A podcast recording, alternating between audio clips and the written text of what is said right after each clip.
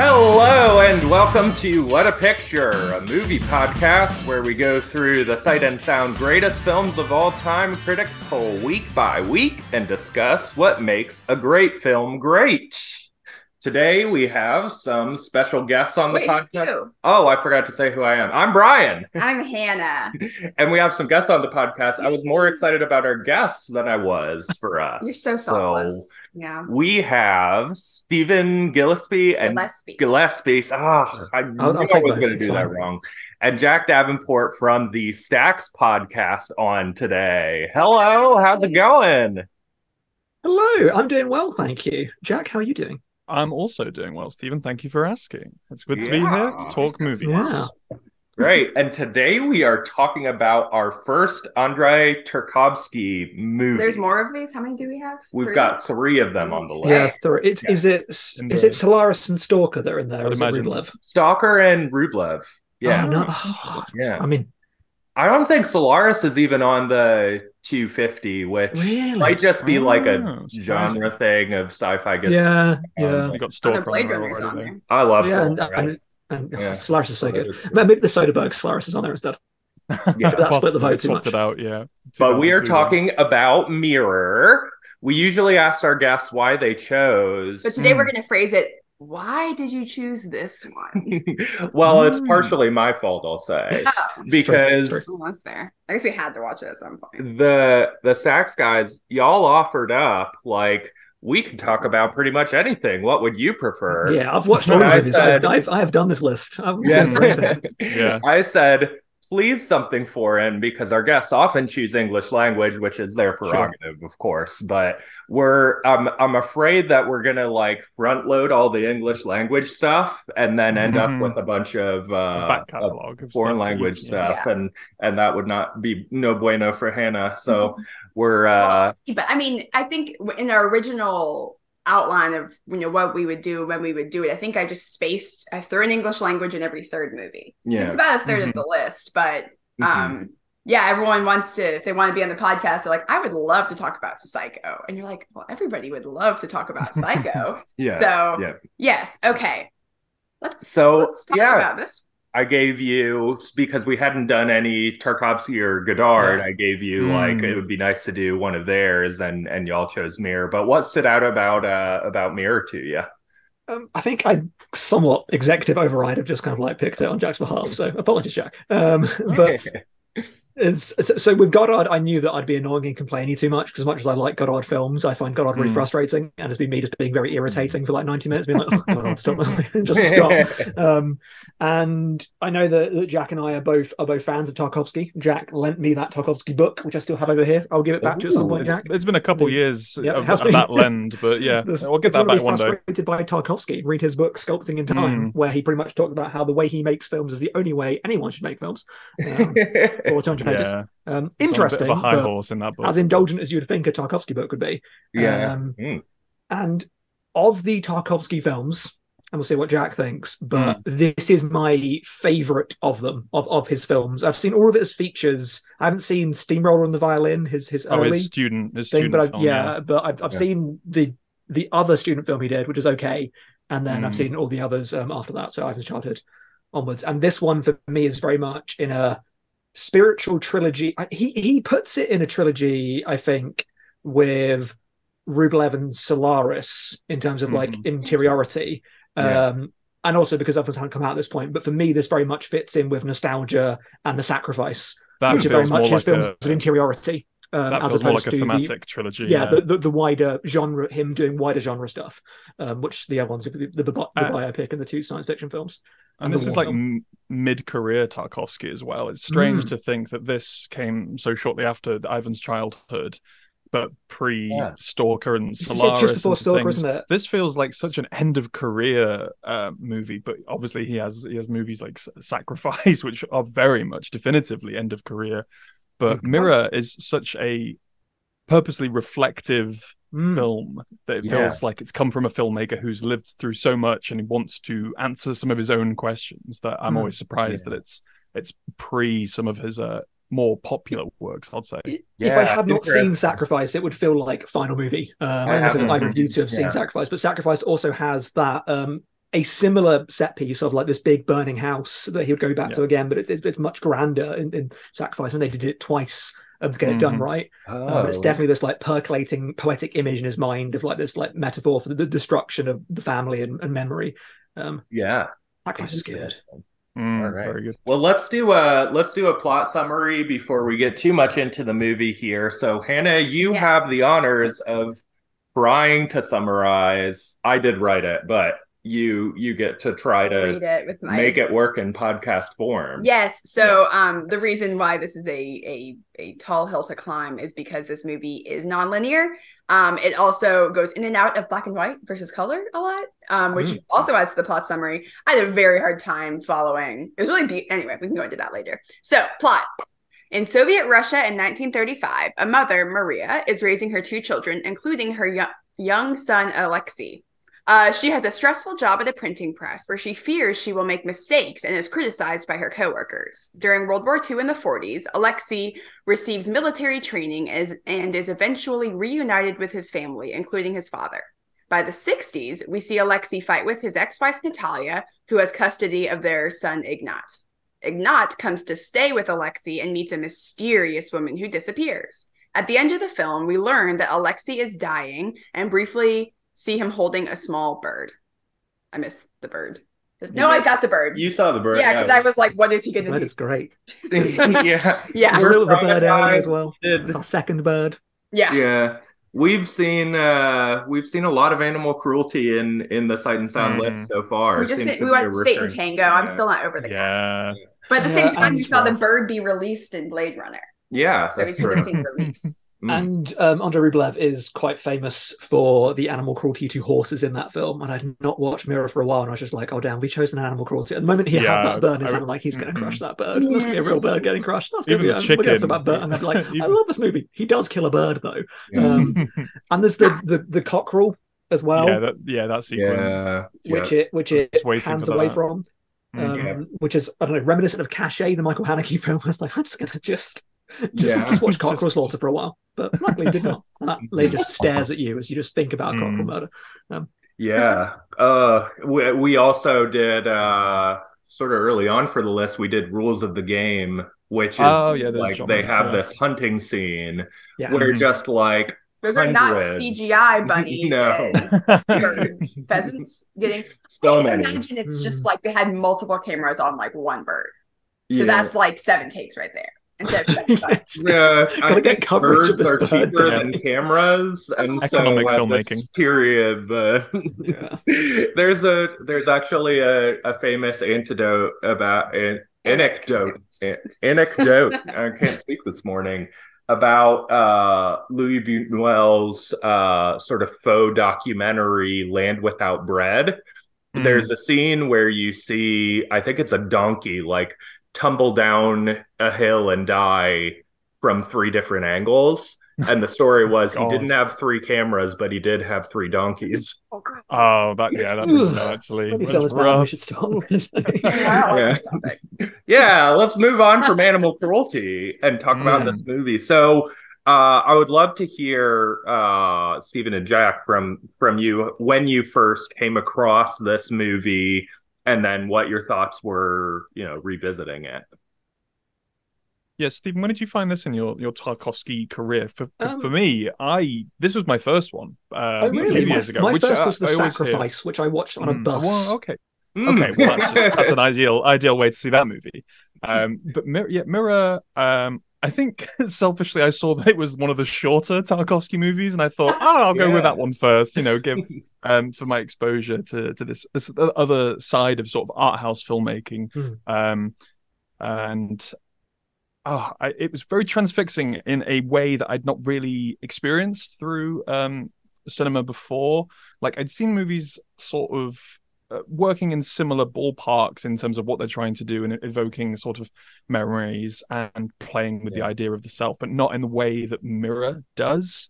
Um, and Yeah. partly why I want I, I was quite happy we picked it today is because I haven't seen this in the like this is the, the Tarkovsky I haven't seen the longest time, and it's the one I've had like the least engagement with. In Yeah. that I've seen most of his other ones at least twice, I think, at this point.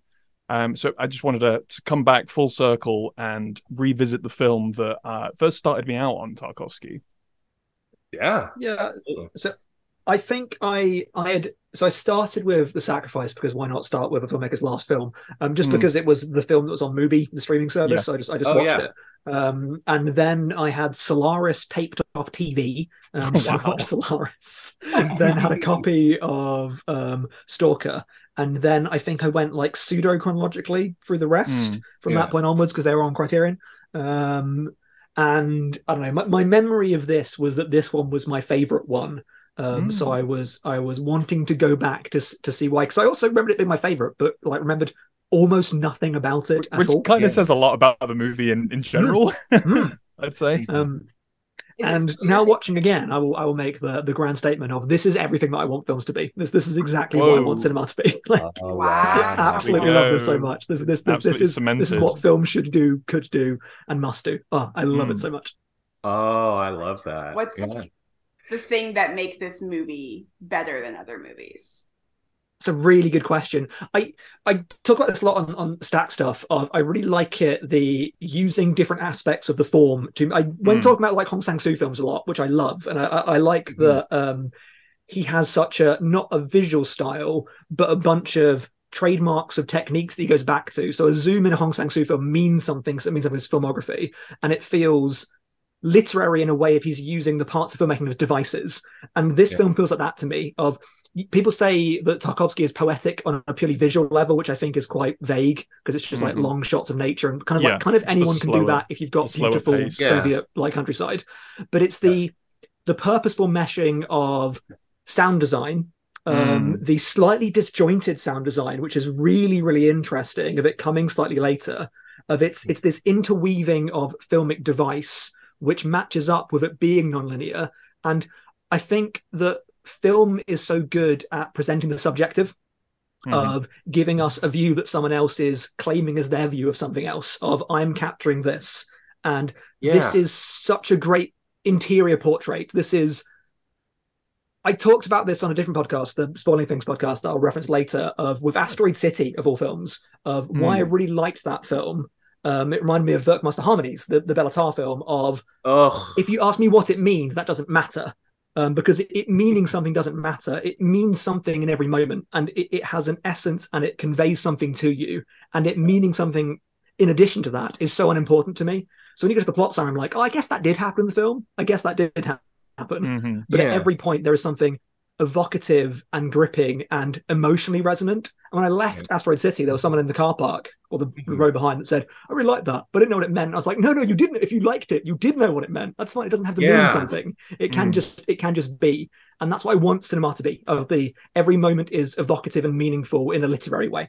It's a very long way of saying it's just it's just resonant, I guess. Yeah. I do think we should remove I didn't get it from our Hmm. lexicon and not in like uh people who say that aren't understanding film the right way. I think that's uh that's a bad way to go into film. You can say I didn't like it. Like Yeah. Hmm. it's just- but It's a very easy um, dismissal, isn't it? Just to be like, it, ah, it yeah, is like yeah. just uh, if the film is what is on screen and everyone is i think at an equal playing field watching Mhm. it like you can understand technique and things that are Mm-hmm. going on and but like the film i don't know any director who makes films that are only to be understood by you know the the elite you Which know is the point of our podcast. yeah, Yeah, we're and- we're we are trying to make things more accessible, right? That's So the one thing I remember from the Tarkovsky book. Actually, he talks about how he uh, he had struggles getting some of his films made under the system. I know this script was rejected a few times by the Yeah. system, and that's why he he went on to I think it was supposed to come out before Solaris, um, and then Right. made Solaris, and then this, and then and then Stalker. Of could not get it accepted by the system because the system had to authorize scripts like this is just nonsense this is just obscure Mhm. nonsense and then he talks about or writes about in the book of getting letters from from every cinema viewers who are like your film meant something to me it really spoke to me and he's like that's that's what he wanted to get out of it and to go back to what Yeah. you were saying bryan I, I it's that idea of films don't exist to be solved um No, Yeah. especially puzzles. surrealist films are really great of many great Yeah. David Lynch anecdotes when people just ask him to explain the film and it's just like what's in the film like it's just just watch the film it's Yeah. there If it Mhm. wanted to make literal sense, it would ma- it would be the plot summary. It would just read that to you. Yeah. Um, it is Yeah. being obfuscatory for a reason. Therefore, anyone that leaves and goes, that meant that. It's like, well, if it meant that, it would just say that. It is Yeah. purposely surreal, purposely elliptical, purposely generic. Yeah. Yeah. I think that's uh that's a good summary of of what I was trying to uh to say and failing this morning for some reason. Maybe I haven't had enough coffee this morning. I don't know. Yeah, we're nine o'clock. What time are y'all? 2 Oh, p.m. We're yes. in the afternoon. Oh yeah, so Yeah. they've had their coffee, they've had their lunch. I've been to a labor and birth class this morning. It's been a busy day. Wow. Wow. Someone's having a child. that's fun. Is that gonna be your first? Yes, yeah, yeah, yeah, yeah. End of October. Oh. Very exciting. Congratulations. Yeah. Thank you. That's Thank you. fantastic. I love the podcast. Congratulations. Yes. Yeah. Hit the door and just bring up several times. Like, yes, thank you. Yeah. Yeah, So that's great. exciting. Okay, so Hannah, your initial thoughts on this movie? Yeah, so um I'll just give you like my stream of consciousness. Um I But that, that is the film. Which, which the film very much is, yeah. I, I don't know how to feel about it. Um, watching it, I thought like visually beautiful. That was great. Typically, that's not something I gravitate towards. Um, I, I'm a very plot centric kind of person. So watching a movie that is not um very clear and straightforward, I it's not just it's not something I gravitate to. Um, so I think during this movie, I was like, okay, this is beautiful, and I want so badly to understand what's going on, and I don't, and I'm frustrated by that. Um, Mm. but not to the point where I wanted to like turn it off and say, forget it. Like I wanted to be like, can I just pause and rewind or like again, cut and paste so I can put this movie in actual order so it makes which sense. is which is why I love it though. So this is exactly, and I love this reaction because that's what the movie is Yeah. doing. It, it's Yeah. someone sifting Yeah. through memories and trying to place order Mhm. on them that cannot. So the, the whole point of you watching it and then being like, I want this to get to give. I, the reason I think I love this so much is it feels to be a film that's in conversation with interpretation of you trying Yeah. to interpret is what the film is doing internally. So therefore, the, the act of trying to impose structure on it is what the the ostensible protagonist is doing, and that's such a cool repetition of just like viewing experience to filming experience. It's such a, it, I mean, it's called Mirror for a reason, folks. There you go, Yeah. straight Yes. back at I- it. Oh, and I think it might okay. even be meant to evoke that frustration in a way. Yeah.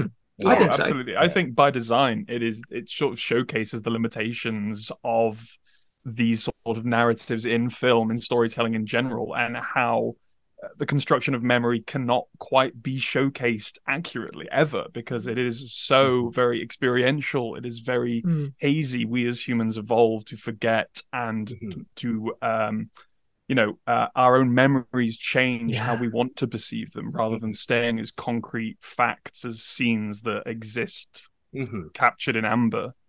And Yeah. I, I really love what you said about being a plot person, but being arrested by the visuals of this, because I think it's so easy. In, in the same way, there is a fallacy of we often only view writing as dialogue, of saying this is well written because the dialogue is good. But a script Mm. is so much more than just dialogue. Of story isn't just the literal plot points, and so much of this is that frame that framing is narrative of the way that that that barn is burning what's happening around it that is a narrative moment that is being conveyed and i think because he is so good um, with his wider crew at framing things as a means of storytelling and as a way of direct Mm. plot which again he writes about that idea of he doesn't want to do evocative imagery he wants to make things that he feel speak clearly of this means this and i do Mhm. think that you know kind of poetic conversations about it there is a clarity to the shot constructions of this means the thing in the moment that makes it Mhm. visual narrative Yeah. Right.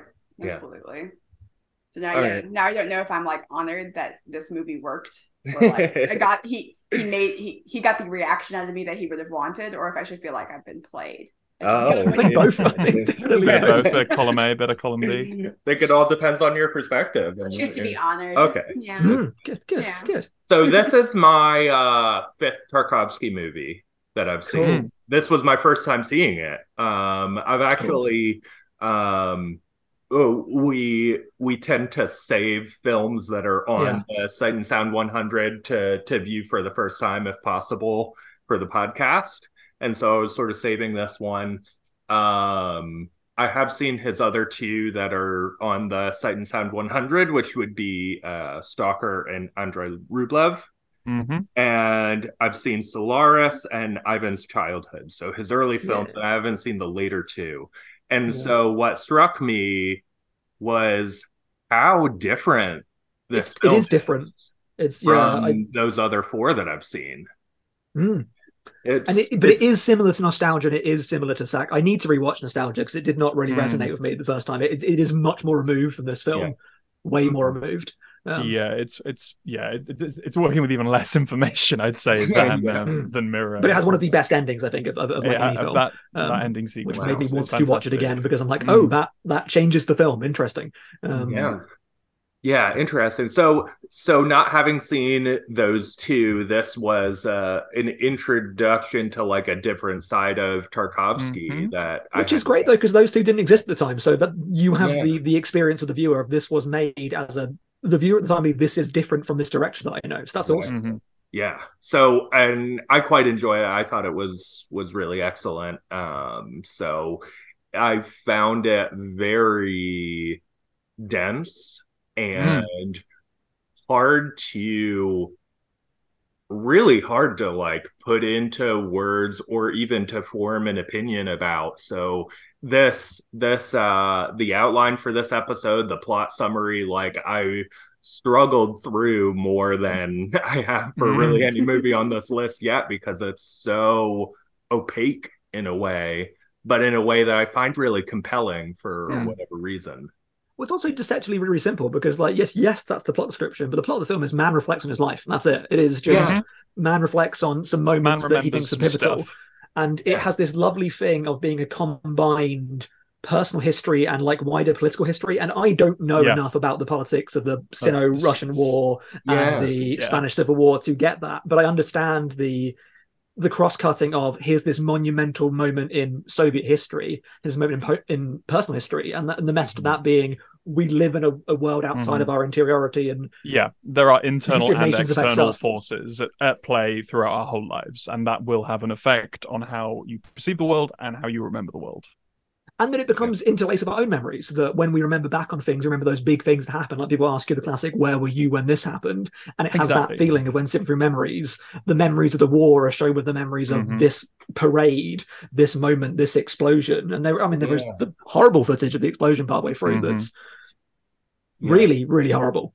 yeah and he's linking memory to like physicality as well he's he's moving it to uh, physical spaces objects in this house that mean different things depending on which time you're in and depending which angle you're from um, a lot of time you associate memories with certain senses and one being you know the location in which you were in and how that can affect you going forward It's just Mhm. like you listen to an album that you haven't listened to Mhm. since high school. And Yeah. all Exactly. of That's- that's those how- unlistened emotions come back. Yeah. And suddenly, or you. it's a memory is like one of the strongest things and it's just tied actually- to all the different. I think the senses. music point's really interesting. Because music, both like previously existing classical music and music written for the film, is is, is used quite a lot Yeah. in this film. The, the sound design is, is really excellent, and it has that power which music does, which can make you feel something in a very non-literal way. Mhm. And as, as Yeah. Maybe suggests- basic as, as this makes me sound, I had this conversation with my wife a while ago. Of like, we, we're both big fans of um, Bon Iver, the band. yeah And I have no idea what that guy's saying. Like, I, I don't, I don't, I sing my own lyrics. I have no idea, but I find those Come on, songs Skinny really Love. resonant and meaningful. And I have Mhm. no idea what the literal content of them is. I think I was like, this song I think is beautiful, and I love what it's saying. It- I have no idea but- what it's saying. The words, yeah it- I don't know. it's- it's- if you look up the literal words you might be even more confused yeah, occasionally I do, and I'm like, Or- what? That, or even- that means even less. But it, or the it- it suggestions that conveys you get. the suggestions Yeah. that you get from the sound and the feel of the song Mm. could be completely removed from the actual like lyrical content and maybe Which you I feel he's doing here with, with the visual layer. Of, There was a thing Yeah. of this this visual is really evoking something.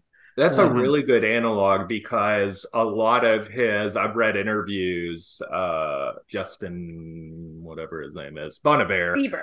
Yeah, not Justin Bieber. oh Justin Vernon, Vernon, yeah Vernon, Vernon, yeah. Um and he he chooses words mainly based on their sound rather Mm. than rather than meaning. connotation Mm. Yeah. Of course it does. um and so it's it's almost similar in um Mhm. Creating creating something that isn't necessarily summarizable Hmm. you know I, I think those are layers of meaning that are often ignored. I think that we we so draw towards the literal or semantic meaning of something, and go back to Mhm. the narrative conversation of like this so clearly means that, but we have so many more expressive tools with art, and the sound of I mean, there are other languages that like have terms for this, and I forget there is a specific word for it, and I forget. It's like a type of onomatopoeia where like the the meaning of the word links to its sound. Like tiny has that e sound in the middle, so so it's Mhm. the, Yeah. the you evoke it with that. So there is really something to the sound of language that is part of language. And I feel that being put over evocatively through filmic language here, Mhm. it's which makes it a, a frustrating thing to talk about because so much like if you could see this frame, you would Ex- know yeah. what it meant, or you'd know what it meant to Experiential. Me. Mm. There's that famous uh, quote uh, that's, I think, not been able to be attributed to anyone. No one really knows where it came from, but talking about music is like dancing about architecture. Oh yeah, it was like a Like- Bowie quote, and then it was attributed to someone else. I can never Yeah. remember. Yeah, Yeah. Uh, so uh, that certainly applies um, here. Let's uh, let's talk a little bit about Tarkovsky. So, a little summary for those who are a little less familiar with his work. He is a director from the USSR. He made really seven feature films between 1962 and 1986. Stephen, you mentioned the student films, which which aren't Mhm. included there, but really that's it. It seven, Yeah. you know, seven feature films. Um, and so a quite small body of work, but his batting average in terms of like recognition is incredibly high with those. It reminds me of is Mm. it John Cazale, that guy that's in just like seven movies and all of them Yeah. are renowned classics? Yeah. He's uh, Fredo just- from The Godfather. He He and he never never had a bad cancer day. Quite, Yeah, his his, you know, his worst movie is The Deer Hunter, so you know that ain't Yeah. Bad. yeah i think his he uh, i was i was looking at this recently because i watched the deer hunter recently and his he was in like five you know films total Hmm. and i think four of them were nominated for best picture or something like that it's yeah, yeah, yeah. really I was really looking at his filmography just today because I was just reading about The Godfather. I'm like, oh yeah, this guy, this guy, Golden Yeah. he's Touch. good. He's good. He goes like godfather part one the conversation godfather Yeah. part two Dog- Deer Dog Hunter, Afternoon, I Dog think in as Afternoon. well. Yeah. Yeah. and like that's about it good in that. Welcome to our John Cazale podcast, and we talk about the films of John Cazale. There you go. That's a good one. Save the Like bookmark Mirror, that for one for later. Though actually, speaking of, of, of actors, um, Yeah. to to make our second Wes Anderson reference of the day, you know Oh, that bit at the beginning of Darjeeling Limited, Hmm. um, where it's that joke of Bill Murray appears. You're like, oh, it's Bill Murray because it's a, it's a Wes Anderson Oh movie, yeah, and then he doesn't. sure. Um, Same I'm thing gonna- happens in here. Let's go, We- I've got go his for the name as well. So, um, I've got his name as well because it's the guy from Stalker. yes, Solon- Solonitsyn, uh, Solonitsyn, who is Hmm. like the Tarkovsky actor. They're like, Hmm. oh, that's the guy, that's the Tarkovsky guy, and he's at the beginning. I'm like, oh yeah, I guess this guy's. Oh, and it's just not again. Fair He's enough. not. No, no, it's just like a. That's like the Stan Lee cameo of Yeah, the, you're like, of oh, the that's the guy from Tarkovsky the Tarkovsky world. movies. There he is. He's, oh, I love him. Love him. Love these in this film. Oh, he's not. Okay, fair enough. Mm. That's great. Uh yeah, so this film for Tarkovsky, as we've mentioned, was a deeply personal film.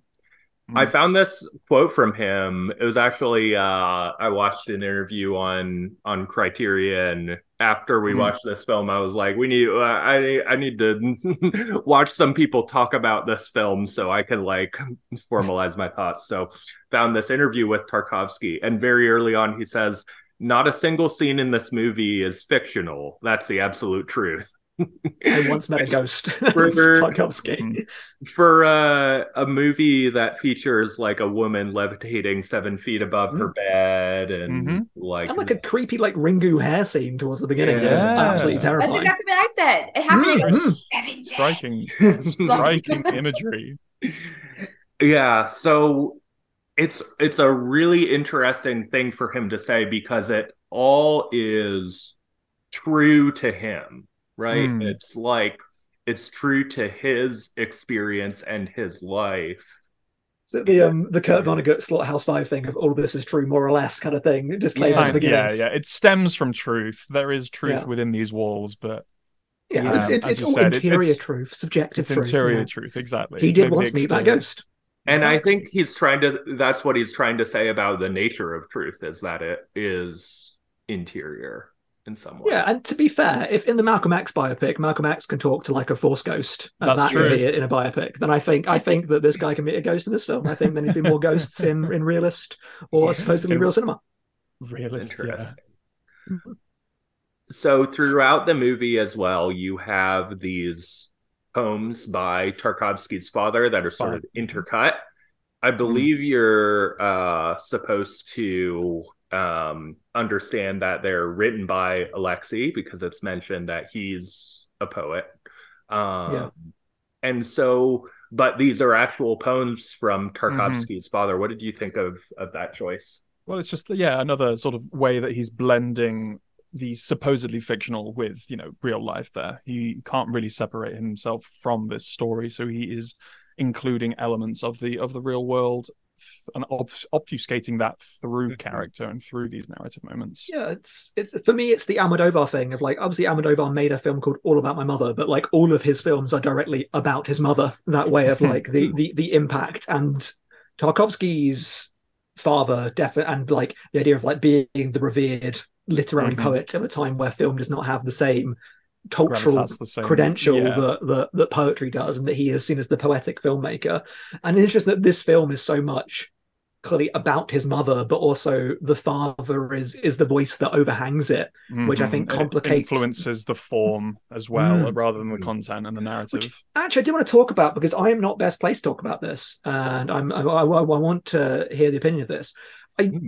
I think this is a point of maybe critique of this film and wider films. Of at the center of this film, there is a a male filmmaker with male collaborators using Hmm. like a feminine psychological portrait. And for me, it feels like a lot of film directors. I, I think of like Cassavetes, I think of Bergman. Of it seems to be that idea of the presumption that when I need to show emotions, I therefore need a female character to express emotions. to use That that it, it through- seems like there is license on film for women to be Oh. emotive Yes. and to have like Mhm. complex and like that like self-destructive scene when she is in the in the typesetters of that is such like a a feminine coded here is the hysterical moment of i want Mhm. to unlock as a filmmaker a certain level of emotiveness. And the father only emotes really through poetry and is apart from that quite standoffish I don't know. I want to see if, if anyone else thought anything about that. This sense of male filmmakers that just turn to women when they want to show emotion, kind of what that means. yeah using it almost as like visual shorthand or like narrative shorthand to to express emotion i don't know maybe it was just um not something for stern russian soviet filmmakers doing in the 70s to really front load with uh, you know the the male emotion but i don't know it's a really interesting um vision you got on the the rewatch there i didn't really take that into consideration Yeah, it's interesting. I'm trying to think of his other films and if that, you know, this is a very different film. There is some like deep emotional stuff in Stalker with the male characters, I'd say. Mm, that's true Um but yeah, I it, it's a really interesting point and something that, you know, when it's tough because you want women and their stories to be portrayed on film and represented. And I think now we're getting a lot more women directors telling their own stories, which obviously is fantastic and needs to happen. I don't think anyone would say that male directors shouldn't tell stories hmm. about women. Or that women directors shouldn't tell stories about men. Yeah, I, I, I've. I've said this so many times on various podcasts, but I have said Mhm. hyperbolically that I think that um, only women and non people that don't have men should make films about men because like all, Mhm. all the great films about men are not directed about men. Like Claire Denis, remove the bias like one of my absolute favorite filmmakers, makes the best of mas- masculinity um, because people that Yeah. do not identify as masculine have masculinity thrown at them all the time and therefore get it. And people And that understand don't it identify as more. masculinity don't Mhm. have to deal with that and therefore can't really unpick it in the same way. Um, Beau Travail, you can deconstruct that one in a couple of weeks or whenever you Oh do that God, so episode. good, so good. yeah, I'm excited to get to that. But I think it's a really interesting point and I yeah, especially with the like trying to access a deep emotional that I think the thing I'd say is I don't know that accessing that deep emotional level I don't know. Do do we perceive that? You mentioned it it being sort of like a, a hysterical moment, and I think maybe in that moment but there's also this strength to yeah no no definitely. I, I There's a- think a it's not all negative emotion. I just m- Yeah. more making the point that when they want to show emotional range and i think this is is very true of cassavetes films uh, i Mhm. think of like opening night and a woman under the Yeah. influence. Yeah, It's the idea of Gloria, when um, i want to show depth of emotion and which goes back to I think gendered expectations, and I'm now very aware that it's now become just like three dudes mostly over talking about this. so apologies, um, but this this idea of the acceptance of a range of female emotion on screen and the expectation of subdued and as jack pointed out of the, the restrained soviet emotiveness on screen if Mm. it seems like a moving into this character is a way of expressing the emotions that he does want to because all of this is Mhm. really a version of self on screen um, Mhm, exactly.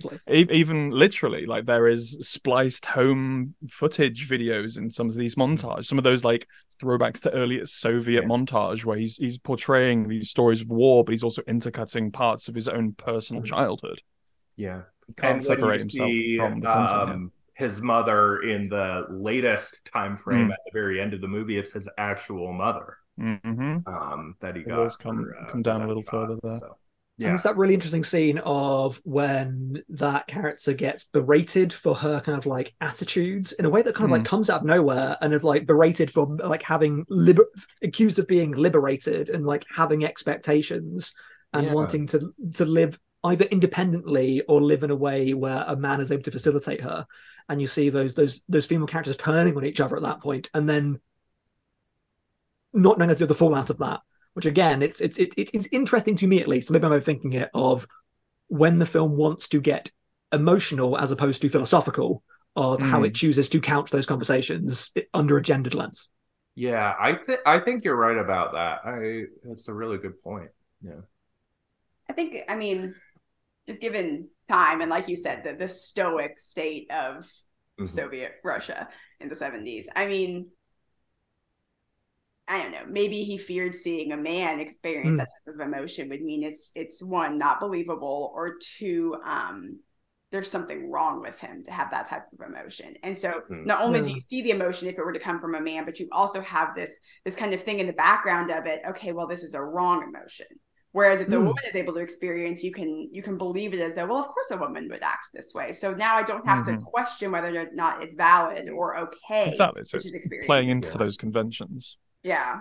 And when you do a deep, Tarkovsky here is doing a deep dive on his subconscious. And when Mhm. you do a deep dive on your subconscious, you're going to dig up some ugliness, right? Mhm. so maybe it's not surprising, you know, that that sort of thing is featured. Yeah. So Absolutely.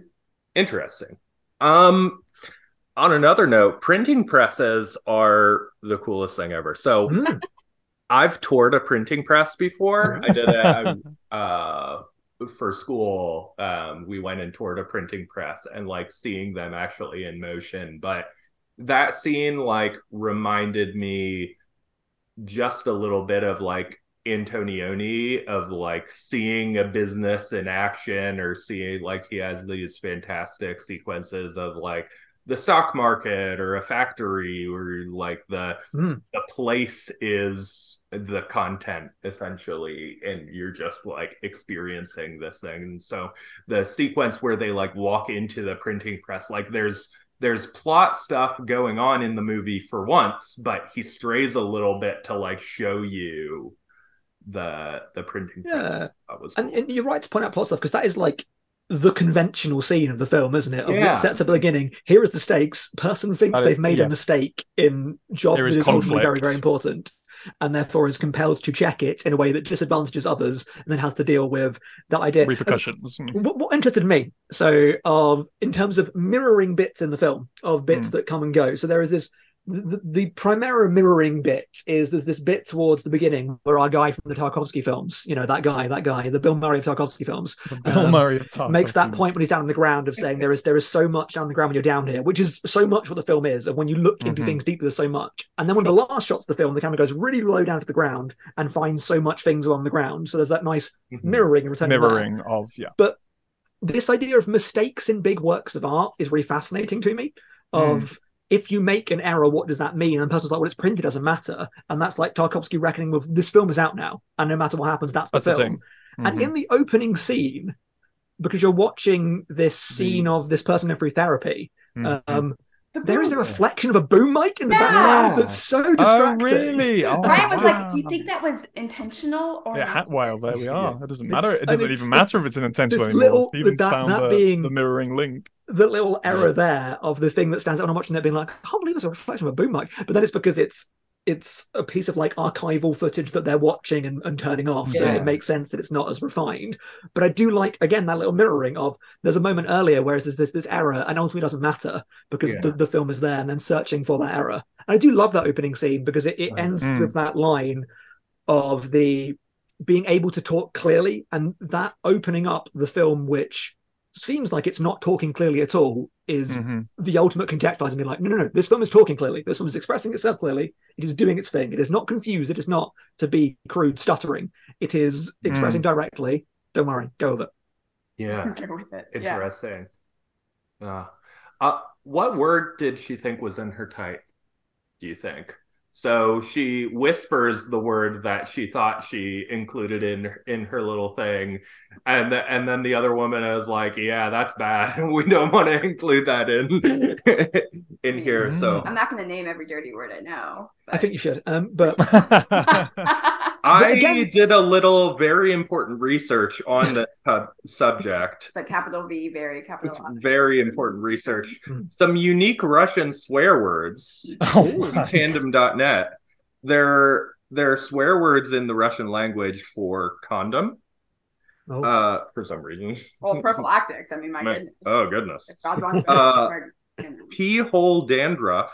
is a Oh. swear word in Russian. That's that's Horse inventive. pee hole. Really and- pee apparently the word for car that's falling apart as it goes is a swear in Russian as well. So I'd like to I think need that those it was one of those four words, but that's just conjecture, you know. to, to, to be a buzzkill and bring it back to sincerity which i apologize for um, it's, it's again to to take the film in historical context of Mm. this being a script that was difficult to get past censors and then Yeah, having a character in get it that is so worried about what if this gets out of it, it, is- it exists in a time of scrutiny on artistic output that's so so different and you can tell that that is, is playing on his mind of, of being authorized and and also wanting to express oneself correctly um Yeah. wanting And to get out there into the world correctly yeah Mhm. Especially in the USSR at this time, where it's really the state is involved in the process of Yeah, approving exactly. this film. So I think this movie I I had this this thought as I was watching it that the it's it's pulling from so many different sources and like Mm. any one I feel like I've seen a lot of films that have made like one of these choices. So you've got like the poems from his his father. It's a personal film. You've got the newsreel footage. You've got like uh essentially his own like personal you know footage. I, I read as well that he had planned a sequence in this movie and didn't end up including it where he essentially filmed his mother and presented it to her like we're just doing research but then he wanted to actually include it in the film like the Hmm. interview uh which i thought was interesting but he's making all of these different choices that really add and then the dreamlike sequences as well Mhm. like a lot of films would make like one of those choices to like Mm. heighten it or make it more of an art film but there's so many different ones that it really has a cumulative effect Mm. I think Well, it's that Yeah. stream of consciousness sort of form that he's Yeah. going for. It's which, he's which not limiting again, a lot himself. of links have been made to modernist literature, and it is definitely Yeah. in, in, in that tradition. And and for me, as you know, I've got a, a past of teach, teaching the Romantics, so my mind goes to them a lot. There is this Mm. this sense of romanticism and the sublime, and the idea of the the thing that you cannot know but be in awe of that that runs through it, emotive truths as opposed to like scientific or rational truths, which I just Mhm. gravitate towards hugely. Um, Mm. Yeah That's, that's, that's the, the idea of memory is you would Mm. like to be able to fully understand it, but you What- never will fully grasp. Because I know I said somewhat hyperbolically, this is what I want cinema to be, like Mm. completely. Yeah. What, what what films would you put in conversation with this? Because I've got a, a little Ooh. list of films that I think are somewhat its contemporaries, but I did somewhat struggle to think of like films that are doing this, bits of this or this. I mean, Mm, Persona. I was Yeah, Persona definitely. Yeah, yeah, yeah, Persona- yeah. This- This is his Bergman film, Uh, one hundred percent. yeah, this is, uh, he was um, he tried to cast Bibi Andersson as his mother Yeah, as I well, saw but that's like yeah. that would just be a Bergman movie at that point. Yeah. she looked a lot like her too. I mean that. Mhm. Um, so films in sort of conversation with this tough one. I mean, dare I say something like the Fabelmans of a, a filmmaker trying to work out, you know, his his yeah, past? memory. Well, like- Um, I think his relationship to his mother is different to Spielberg's. It's just very different. Mm, um, it is. Eight and a half through through Fellini's lens. I saw Um, Tarkovsky actually saw Amarcord, the uh, Fellini film, is also so Tarkovsky apparently saw Amarcord. Wow, I think while he was making this film, and Oh, and commented apparently he has like when he would go to the movie he's movies he'd have like a posse of people around him of like he's the the popular one who's bringing all of his friends and he Mm. commented to one of his friends yeah i'm doing something crew." similar but better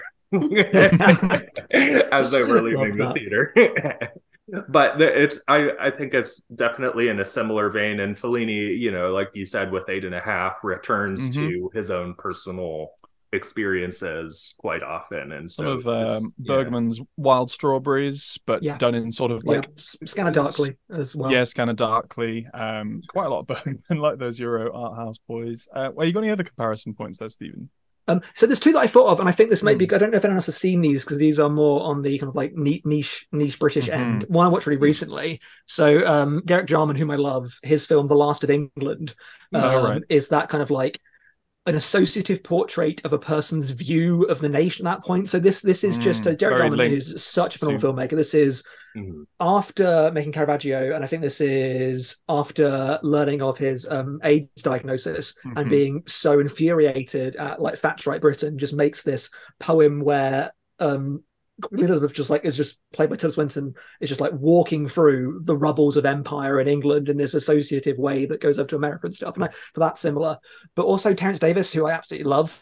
Um, Mhm. His film, The Long Day Closes, has that poetic clarity of this film. Of it is this seemingly simple film about this is a kid. It's like what if Belfast was good, basically. Of like this is a, a, a child growing up through cinema and discovering himself, but has these beautiful dreamlike transitions. And much like Tarkovsky, you're like, I see this shot, and this means something that needs no dialogue to go with it, and speaks very, very directly.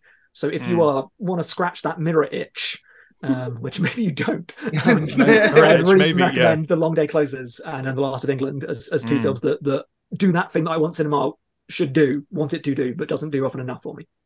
yeah interesting I think the idea of, you know, looking back at memory to make sense of what's happened to you. Mm. A much more straightforward film example, which would be um uh Aftersun from last year. oh Yeah. Oh yeah, completely. That's a, yeah. Yeah. that's I, I kept amazing. thinking of um, the quote that you started your Aftersun review with, Ah, the Stephen. Kierkegaard. Uh-huh. Um, was it time? Life, life, life is can only be understood backwards, but it has to be lived forwards. I forget which way around that goes, Mhm. ironically. But the idea of we can only understand things in retrospect, but we can only live one way, which is And this, the best thing as that mirror, Kierkegaard it said. is it is Um, fragged, fragmented recollection of memory. Absolutely. and it makes sense because Aftersun is just one of the greatest movies already. I would say just absolutely exceptional. I Yeah, think that's a- that's a- also, I mean, there's a little bit about like how being a child can Mhm. Hmm. cloud so much too. Like you can only I well, oh gosh, I'm blanking on the book I read. It was Mm. where the crawdad sings. So like an airport race. Oh, So- the murder book. The book. yeah, oh, the murder book. But it, it starts when she's like four, and it's it's so you're you're kind of getting her perspective as her brain matures, and so Mm. what she thinks is going on is what a four year old brain can understand, and then what Yeah. a two year old brain can understand, and then what a fifteen year old brain, and so it's so interesting in that like your perception is reality, especially at a young age when you don't fully understand everything that's going on, and how that can affect your memory of Mhm. things.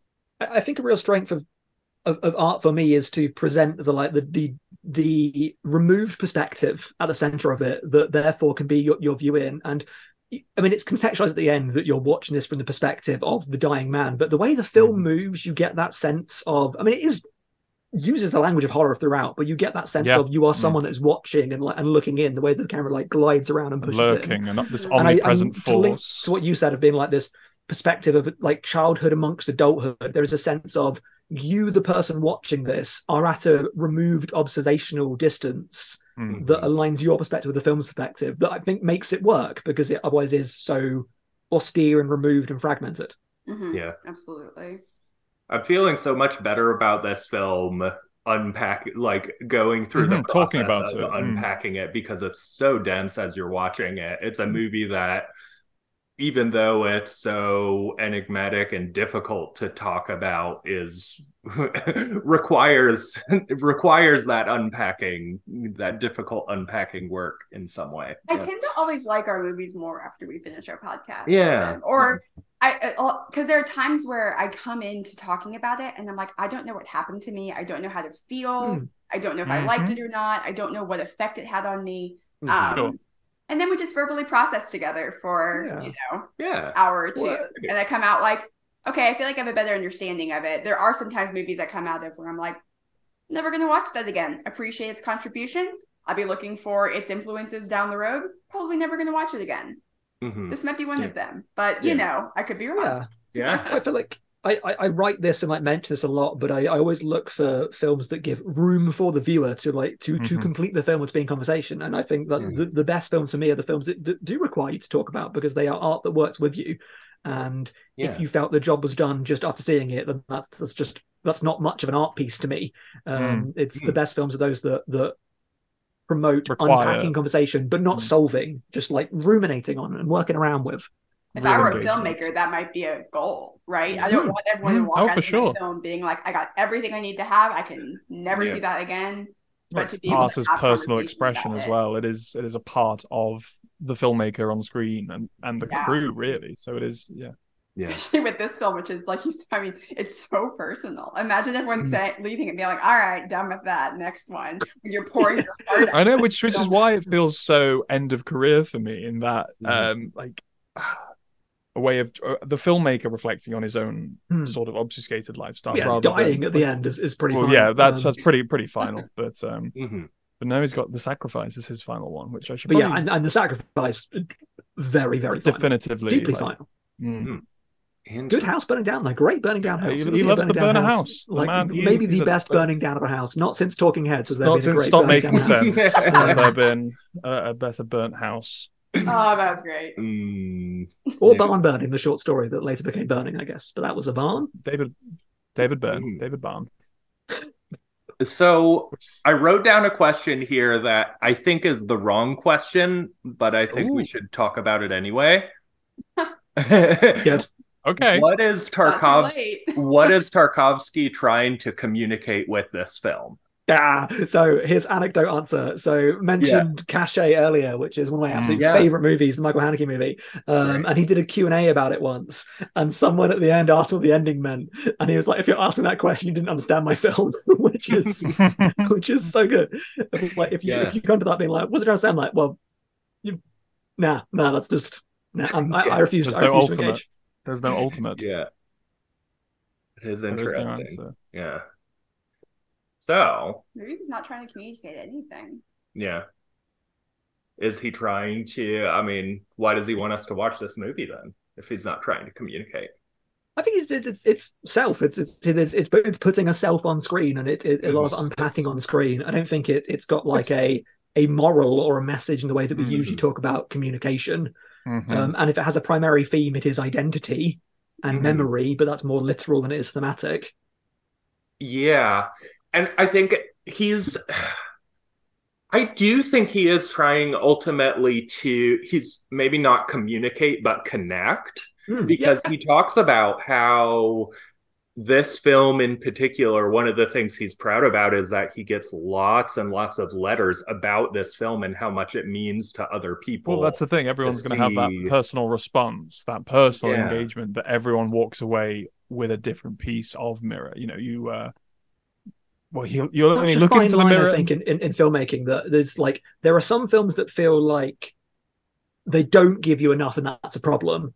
And Mm, there are yeah. sometimes give you too much, and there's just this this razor thin line of it feels like the person that made this knows what it means, what it means to them, and that's Mm. important. But it will mean something different to you, and that is important. That's such a it, it being a not a blank tapestry, but a tapestry that you will take To- something from.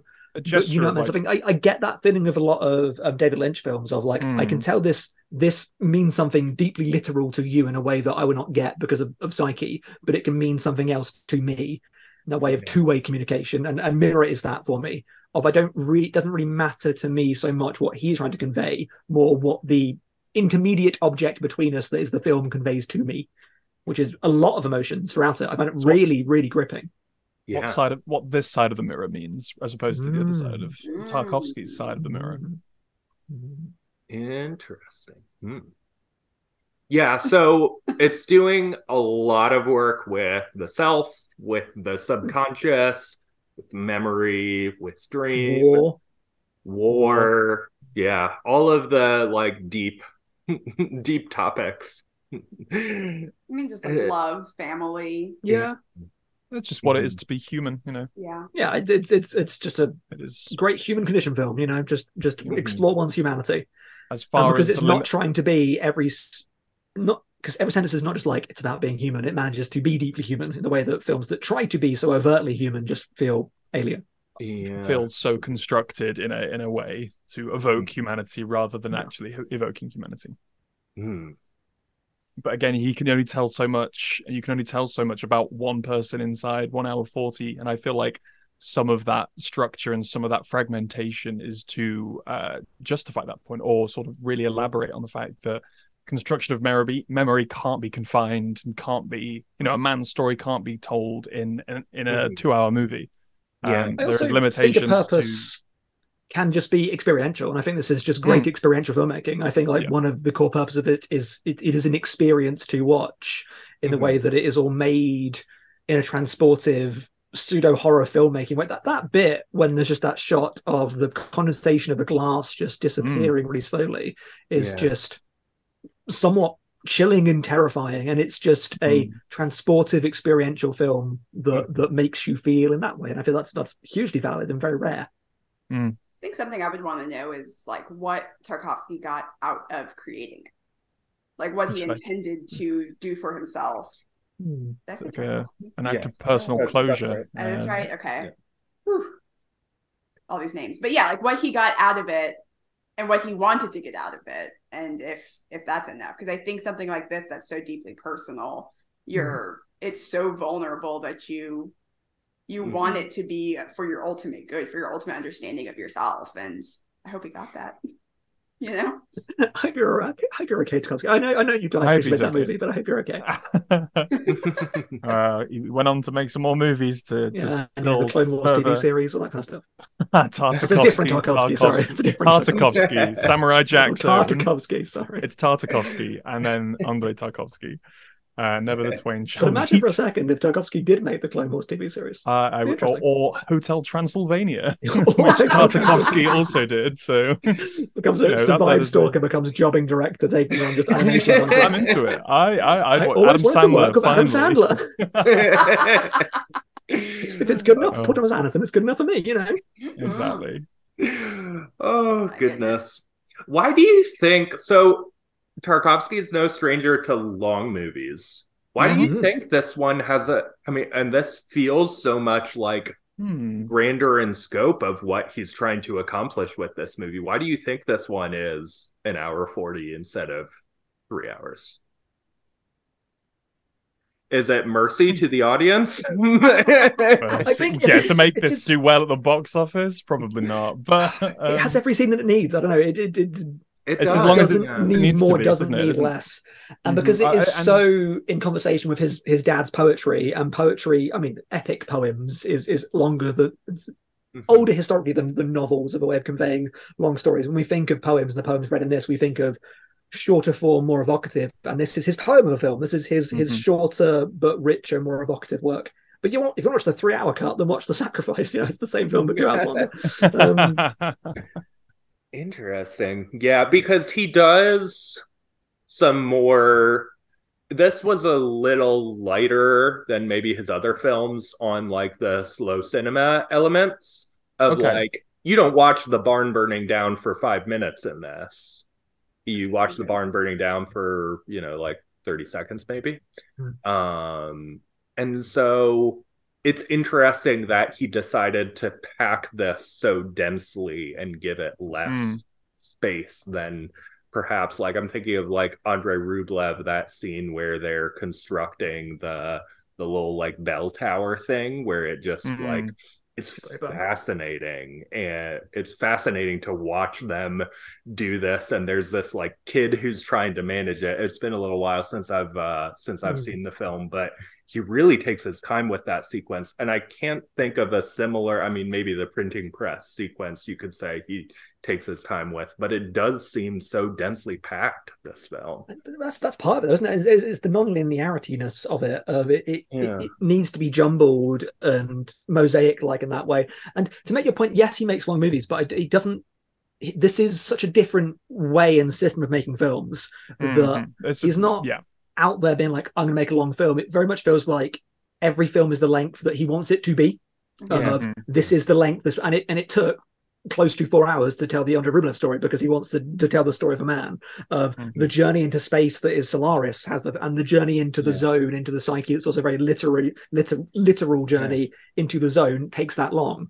Whereas reflection into oneself and a- one's past a is, is, is fleeting self, of his, yeah. his, his, his his fleeting life of running out of time. I think it's it's it's brevity somewhat brevity is, is is part of its length. Its length is important in its arguable shortness in the same way Hmm. that the length of Rublev is important because it is long and epic yeah Also, when you Yeah. think about memory, you don't experience it for the entire length. That Mm, like, exactly. It's just- it's fragments, isn't it? Even though your memory contains everything that may have happened within that hour. You kind of when you think of something, you get these like snapshots of either Mhm. an object or music or all Yeah. the things we talked about, but it's almost just like a still frame or a, a short clip. Mhm. So yeah it kind of mirrors that a little bit. like long Which- which- to go back to. Wong Kar Wai, who's who's some you talked about very very recently, is like the, Yeah. that idea of like suggestive moments and snapshots of memory using music, using cinematic flourishes in that way. Not to- necessarily a, a highlight reel, not necessarily a highlight reel, but just Mhm. pinpointing just these incidental moments in a life that make up a life. Mhm. dropping pins almost yeah in a in a life. Yeah it's interesting. I think i think that's uh maybe to summarize the it enhanced it like not doing really long sequences enhances the fragmented nature and makes it more what he wanted it to be of like about memory and memory is is fleeting in in a way and doesn't take long to remember something interesting yeah. um all right uh, let's get some uh some final thoughts on this movie anything we didn't cover yet you wanted to shout Yeah. out about this movie I just peruse Check my notes. My notes. I, I I wrote down one bit where where a, a, a woman complains that her life isn't more like Moses's, and that amused me. She's like, "Why isn't my life more like Moses?" I'm like, Oh, we, yeah, uh, got a lot of time for that. We've- we've I don't know that the- that's a super aspirational life, but You talk to God, so that's pretty cool. Right. Yeah, he's just like, who's that guy to like burning bush? Moses, why isn't my life more like that? I'm like, yeah, why isn't my life more like that? he had it famously easy. Oh, and the point in the film where there's the poster for Andrei Rublev. Andre, funny. I was going to say, yeah, Oh, uh, yeah. he puts Well, his well, you own know. his own movie in. Gets the cinema in his movie. ding. There you go, bam. This can't be your past. You made that movie. yeah, interesting. I guess I it's just now occurring the the scene where I don't know anything about military terms, but they're like target practicing in the Yeah. snow. Yeah, That scene is Mhm. great. St- I just like wanted to weep the whole time. yeah. Of just this, Pulsing like, head at the end is really disturbing. yeah, yeah. And Fake the- grenade. yeah. the grenade, the just like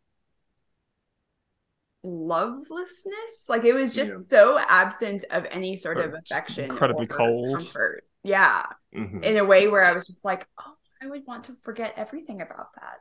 Yeah. And, and again, I, it's really hard for me to be like, this is not what's happening exactly at the time, and this is, you know, Mm-hmm. but just like the way that that scene made me feel was just so heartbreaking. And choosing to like Mhm. create that and put that on I- screen yeah. is so vulnerable. I don't know. I don't want to inappropriately like descend into um attack into, into diagnosis. I, I think is inappropriate, but there but there is a, there are points in this film in terms of neuroatypicality of Hmm. experiencing the world or thinking differently to others. And I think one of the best ways of that is that about turn conversation. yeah. He's just like, this makes completes and me watch I'm like, yeah. I'm like, it's so much the film is when you think about something, this is what it actually means. And the world doesn't always work in that way of the world can feel like it doesn't play by its own rules. And the Mhm. film seems to be like conveying that sense of here's my understanding of the world as a subjective member of society, and there's this object, this word that's supposed to be objective that just does not cohere. And I love that about certain things. Like, no, when when I hear this phrase, it means that. I was like, well, shut up, it doesn't. I don't, I don't care what you think. It doesn't mean that. It's like, no, I'm gonna do it again. Love that kid. Good kid.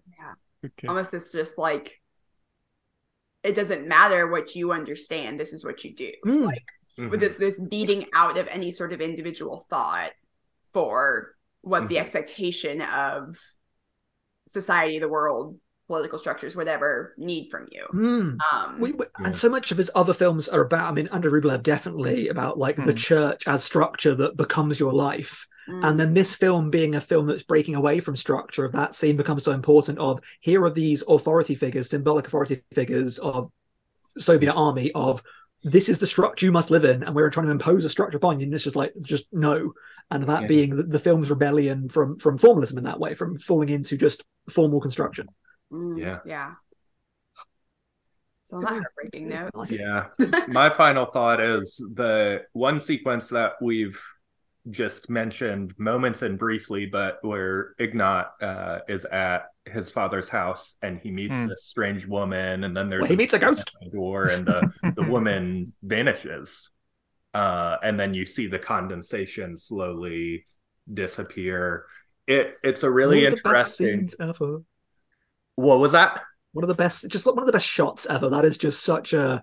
It's really good. That's the one thing that I said I forgot a lot of this film. That's the one Yeah. thing my mind was like. Hmm. Remember that bit when that bit of condensation disappeared, though, which sounds so stupid. and There's, there's one it's movie, such an incidental moment. two-hour Soviet film where a bit of condensation disappears. Rules, absolutely slaps. yeah and that whole sequence is really interesting because i feel like the other sequences you get a pretty clear delineation of like this is dream this is reality Mm. but this one is almost a mix of the two I love internal structural incohesion in, in Yeah. art in Mhm. general, where inter- where spaces don't quite make sense, and Yeah. it feels like As he a- keeps illogical. opening doors. I'm like that room shouldn't be there, and mm, what what Mhm. house are we in now? I thought this was a cabin. No, we're not in a cabin now. In the apartment. Uh, It's it's Yeah. that shining thing when he's going around on that tricycle. And Like, it- geographically, it oh, just you does not turn make left. sense. That, that that can't be a thing. Of, but also in this scene, there's that really interesting um, letter. and I forget who it's from, but th- this is this is from the past. This is during Tsarist Russia. Mhm. Um, and I'm going to get out of my academic depth here. Of we know we that um, Tarkovsky had fractured relations with the state because he went on to leave the states to make nostalgia, which is Mhm. him then making a film about being feeling nostalgia. And there is conversation in this about what does it mean to to be Russian? What does it mean to be Ukrainian at points? What does it mean to have a connection? And there's this great letter where this person says, I have I know that I'm against Tsarism, but then I have sympathy for the Tsar itself, and it's coming at this pinpoint, this pre-revolutionary pinpoint of the system. And there is that picture of Stalin that appears a few times in Mhm. this, and the film very much feels like this conversation of I have such an affinity for the ideals of this system, but I don't like what this system is at the moment. And obviously, he can't make a film that goes, I don't like the Stalinist regime, Yeah. because you literally cannot make that. But he can make a film where there is a letter about, I think the current regime may be a problem, even though there are bits of it that are admirable. Mhm. And then him reading that to someone and then disappearing and being left with that moment feels Yeah. like the most the film speaks to its political reality and does feel very potent. Yeah. There's uh, uh, this is a funny connection, but Barbie. There's Hmm. been a lot of conversation about Barbie and like, oh, this was made under like Mattel's supervision and it suffers Mhm. because of that. But there's such a history of great movies being made under similar constraints of like this was made under the constraints of the Soviet government. And I think Barbie does something similar in the way it subverts some of those and gets Oh, around I- them. In a, I mean, you could not be more correct. Like the, the amount of people that like to label Soviet film as propaganda, um, and then you look at like American You output watch at that it- time. Yeah, and, like, American. people, like, yeah, I'm sorry. yes, this is this is part of an authorized system, but Or yes. even America's um uh late spring. Because it was Yeah. produced in Japan, but it was under Yeah. American occupation post World War Yeah. II. And so they had their little things they had to say about it. I mean, yeah. what was it? It was uh Gary Cooper. They mentioned Gary Cooper in late spring and it almost got Oh. censored, but then the American censors realized, oh, they're talking about how attractive Gary Yeah, Cooper is. We can leave that in. That's a good thing. We're fine. Yeah, I, film is complicated, and obviously money people get involved, and that always complicates Mhm. it. Well, it's- But- film as business changes Yeah. everything and has changed everything in conversation for the past. But- however But you're right, that's such a years. slippery slope. If you're going to come for Barbie, there are so many things, and th- there Yeah. are issues with the Mattel stuff in Barbie in its Yeah. expression. I'd say the, the Will Ferrell stuff is is a problem, but Yeah. there's wider things in that film that are great, and there are so many films that are compromised in that way. I I think sometimes a director bouncing off of the restrictions that have been placed upon Mhm. him or her creates some of the best art, though. I, I think definitively, yeah, I think I think not Hitchcock the stuff. Yeah, code, about to yeah. say, yeah. Yeah, I think, the last shot of North by Northwest. yeah. I mean, Mm. because of just Yeah. art in its nature. You I will. Yeah. Spoilers for a film that Jeff and I talked about recently in our podcast. We talked about um, Jane Campion's in the Cut, which I really, really love. And the I read the book for for that podcast, Yeah. and the ending of the film is so different than in the book. And I was like, I really like what she did here. And it was written on the podcast that like the studio said to do that. The studio said this ending needs to change, and it's the right ending for that film. Like completely, that's the way Yeah. that film should end. Um, and if we look at an era recently which Netflix have backed away from. They went for an era of we gave a lot of big directors a lot of money to just like make Mhm. everything, and most of those films are like deeply shambolic. I mean, The Irishman is very, very good, Yeah, but there are stuff that you could cut like an hour out of that movie. and be like, yeah. working Uh, the constraints just- can just- be absolutely brilliant. Uh-huh. Throwing money Yeah, at the wall. yeah. Mm. Absolutely. hmm Gosh. All right. Well, let's get to our uh, 2001: A Space Odyssey fact. I share a fact every week to convince Amazing. Anna that 2001: A Space Odyssey is Let one of the ask. greatest film of one time. What do you guys think about 2001 A Space Odyssey? Is it the greatest film of all time? Well, it's no Babe Pig in the City, um, but it's very good. I have to But say. it's- uh, I yeah, haven't seen it it's- for a few years. Um, it's but yeah, phenomenal. just one it's, of it's a very good film. monument, Is it the best monumental Kubrick? pieces. I think. So, uh, yeah, I, I, I Um, think. I think it's his most. I think if we are putting Kubrick against Kubrick, then 2001, I think, evokes what Kubrick wanted to do as a filmmaker, and especially it's turning that or sort Paths of genre Glory, I would film say. into Paths of Glory. Mm. but probably doesn't one. Yeah, so, yeah, it's it is very good. Well, one very wants to be like, Meh. but I mean, Yeah. Tarkovsky wasn't a fan. Is is I presume No, that's why. I, to. go Yeah. Solaris. I just Well, want, I just yeah, want, I do just want want one podcast guest to be like, meh. uh, eventually, we'll we'll get Well, there. you have to invite Tarkovsky on. Let's go. Oh, Yeah.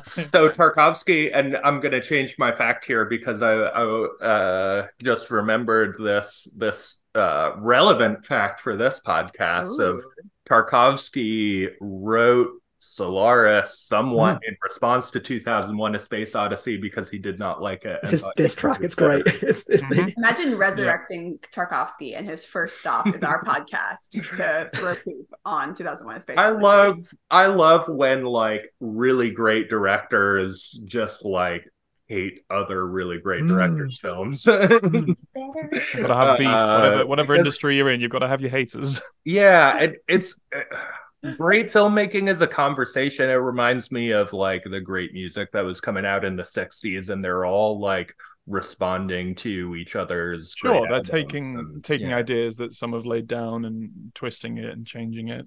Mhm. Yeah. Yeah. Man, So, what Pet Sounds did. yeah. Basically, is what you're saying. But everyone's like, I could do that too. And Pet they did, and it was great. Yeah, Um, well, not all of them, but they tried. Yeah. Um, It's the Velvet Underground effect. You know, it spawned a 1000 bands. Mm. okay.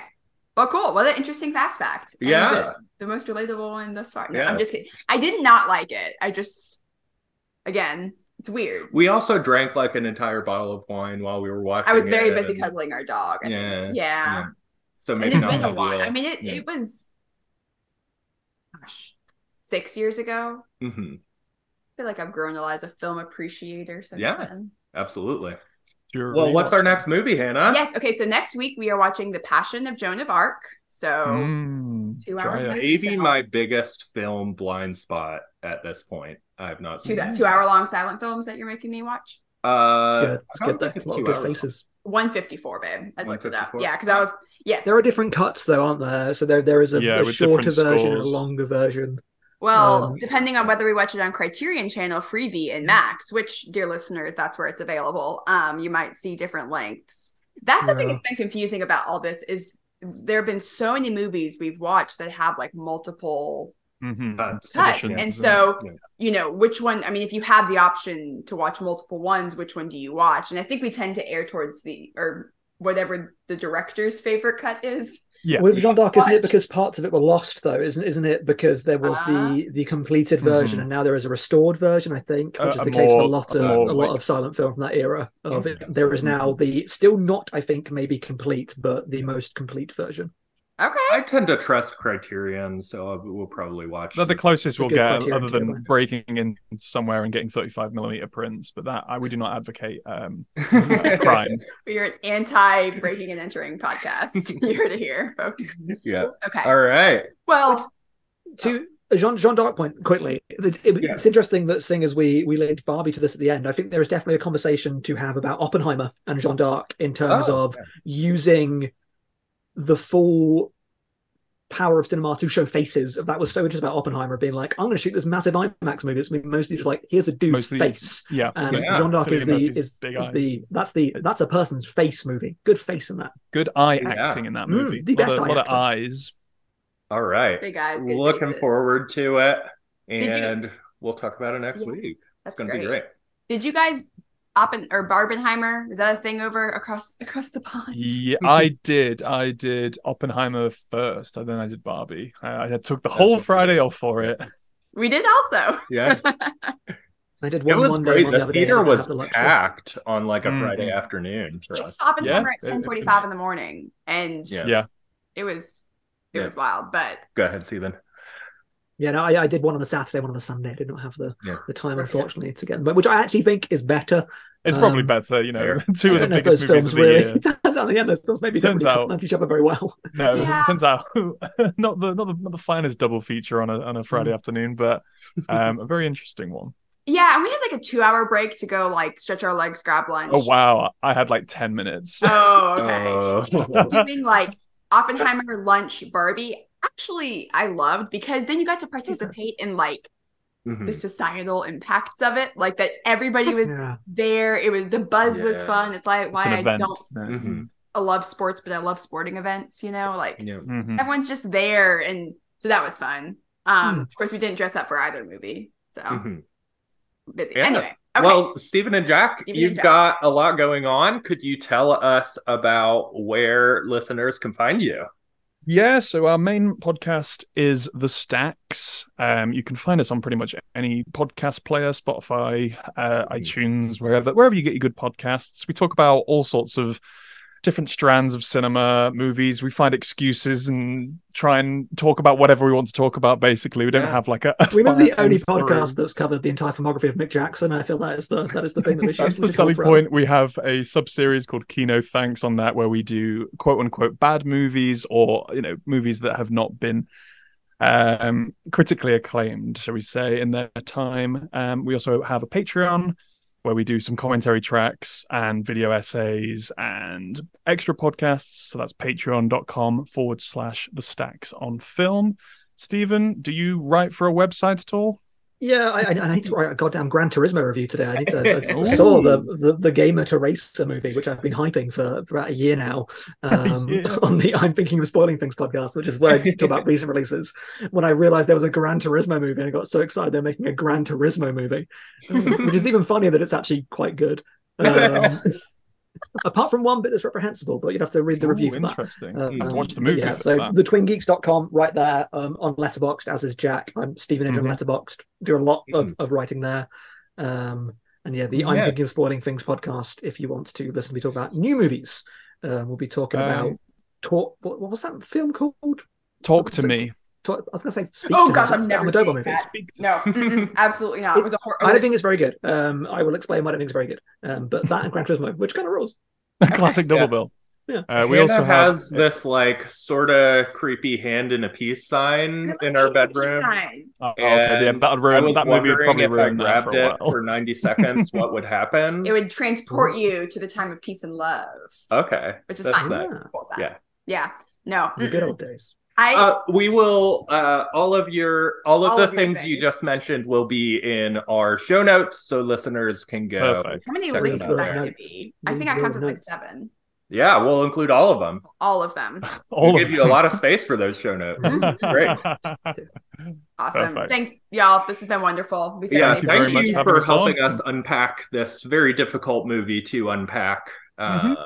I think any any time talking about that we just like Yeah. need help fleshing out our outline, we'll just call up Stephen and Jack and be like, "Ah, We can talk us pretentiously here. at length. There we can pretend to know what we're talking about. That's kind of our whole thing. Yeah. We But can use Steve, those long most, of our words. lis- most of our listeners are American, so we'll just hear you guys in your, With a- your the regular British Brits. accent, like everything they have to say is very valuable because it's yeah They keep mentioning European directors. They must know things. Mm.